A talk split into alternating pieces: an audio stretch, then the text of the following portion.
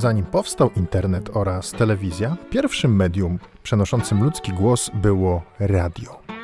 Wynalazek, który towarzyszy nam do dzisiaj. Wynalazek, który zrewolucjonizował nasze życie. Czymże byłby świat bez naszych ulubionych audycji, lektorów czy serwisów informacyjnych? Czego słuchalibyśmy w autach stojąc w korkach? Jak zatem wyglądał początek radia w Polsce? Aby Wam go przybliżyć, musimy przenieść się do 1925 roku.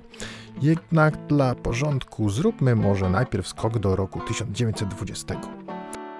To właśnie wówczas w Pittsburghu w Stanach Zjednoczonych zaczęła regularnie nadawać swoje audycje pierwsza na świecie stacja radiowa. Miała ona charakter amatorski. Zorganizował ją niejaki Frank Conrad, autor ponad 200 patentów.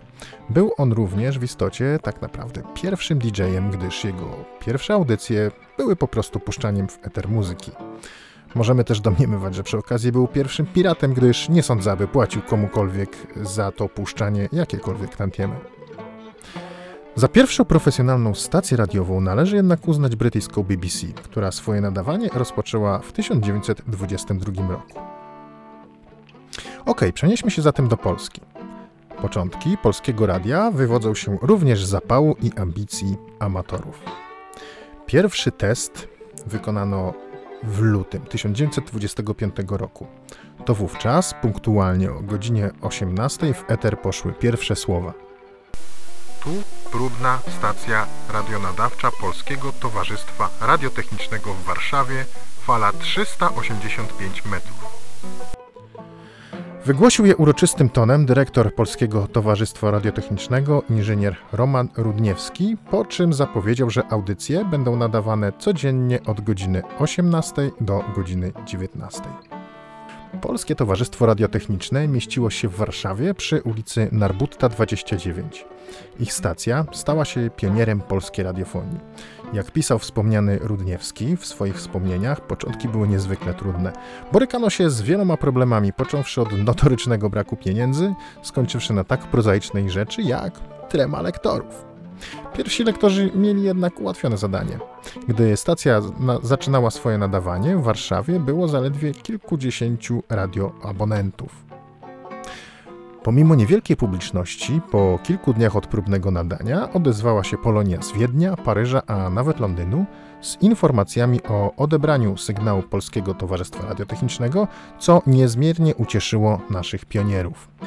Pierwsze studio również nie powalało. Widzę to oczami wyobraźni. Rudniewski wspominał to tak. Nasz pierwszy mikrofon był brzydki, pokraczny, owinięty we flanelę i zawieszony na poduszkach. Studio przypominało lożę masońską. Ściany i sufit studia wybite były grubą i mocno sfałdowaną materią. Podłoga wyłożona grubym dywanem, a okna szczelnie przesłonięte. Przyznam, że trzeba było mieć sporo zaparcia, chęci, ambicji, aby mimo wszystko w tych tak trudnych warunkach wykuwać zręby radiofonii. Powiem szczerze, jako amator nagrań i wielbiciel klimatów studyjnych chętnie mi się tam przyniósł, choćby nawet na krótką chwilę, ale aby móc to zobaczyć na własne oczy. Jak wyglądały pierwsze komunikaty? Były mało ambitne. Dotyczyły głównie meteorologii, tak więc w przeciwieństwie do amerykańskiego DJ-a, u nas pierwsze były prognozy pogody. Pierwsza większa audycja miała miejsce 3 maja 1925 roku i była to jednocześnie pierwsza transmisja radiowa. Transmitowano wówczas dwugodzinny wielki koncert galowy z okazji święta 3 maja. W gali tej wzięli udział znani ówcześni celebryci, jeśli tak można o tym powiedzieć, na przykład Hanka Ordonówna.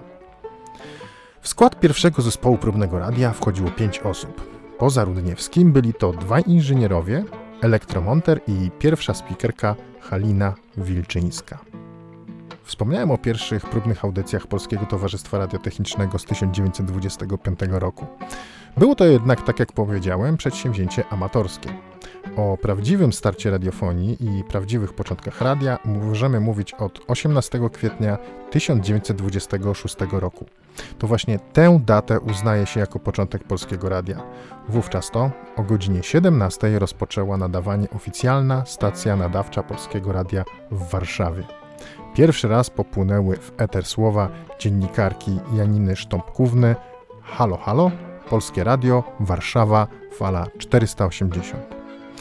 Otwarcia radia dokonał ówczesny premier i minister spraw zagranicznych dr Aleksander Skrzyński, a obecni byli Władysław Grabski i Władysław Raczkiewicz. Na otwarciu przemawiali także prezes zarządu Polskiego Radia inżynier Tadeusz Sułkowski oraz pierwszy dyrektor Polskiego Radia dr Zygmunt Hamiec. Wkrótce zaczęły powstawać, często z inicjatywy mieszkańców poszczególnych regionów, rozgłośnie lokalne Polskiego Radia. I tak 15 lutego 1927 roku, jako pierwsza po Warszawie, program zaczęła nadawać rozgłośnia krakowska. 24 kwietnia 1927 roku wystartowało Radio Poznań. To Radio Poznań zresztą przeprowadziło pierwszą transmisję sportową ze spotkania drużyn piłki nożnej Warta Poznań oraz Philips Eindhoven, a miało to miejsce 24 kwietnia 1927 roku. Wkrótce ruszały kolejne stacje w Lwowie, na Górnym Śląsku czy w Wilnie. Nadawanie sygnału było możliwe dzięki masztowi radiowemu w Raszynie, który był nadajnikiem o najwyższej mocy w Europie w okresie międzywojennym. Młode polskie państwo, zaczynając przygodę z radiem w 1926 roku, wystartowało bardzo szybko w stosunku do pierwszych stacji nadawczych na świecie i trzeba uczciwie przyznać, że w tej dziedzinie Polska weszła na arenę międzynarodową z przytupem i mogła być z tego powodu dumna. W 1926 roku, a więc u początków Polskiego Radia, w samej Warszawie radio posiadało ponad 30 tysięcy odbiorców. Imponujący przyrost jak na rok próbnego nadawania przez godzinę dziennie, głównie zresztą prognoz pogody. Kolejne lata to dynamiczny rozwój Polskiego Radia. Radio miało ambitny program, nadawało dużo muzyki, zarówno poważnej, jak i rozrywkowej. W radiu debiutowało również słuchowisko Szczepcio i Tońko, które potem zostało przeniesione na ekrany filmowe. Z radiem związane były takie postaci jak chociażby Władysław Szpilman, na podstawie którego wspomnień powstał oscarowy film Pianista. 23 września 1939 roku Władysław Szpilman jako ostatni zdążył zagrać na żywo w polskim radiu. Podczas grania recitalu utworów Chopina niemieckie bomby spadły na elektrownię warszawską i radio zamilkło. Ostatecznie radio nadało ostatni komunikat 30 września 1939 roku. Był to słynny komunikat czytany przez Józefa Małgorzewskiego o wkroczeniu Niemców do Warszawy. Tę samą wersję w języku angielskim przeczytał Jeremi Przybora oraz po francusku Maria Stpiczyńska. Tym samym zakończył się okres przedwojennego radia w Polsce. W trakcie okupacji otuchę niosło Radio Błyskawica, ale to już temat na inny odcinek.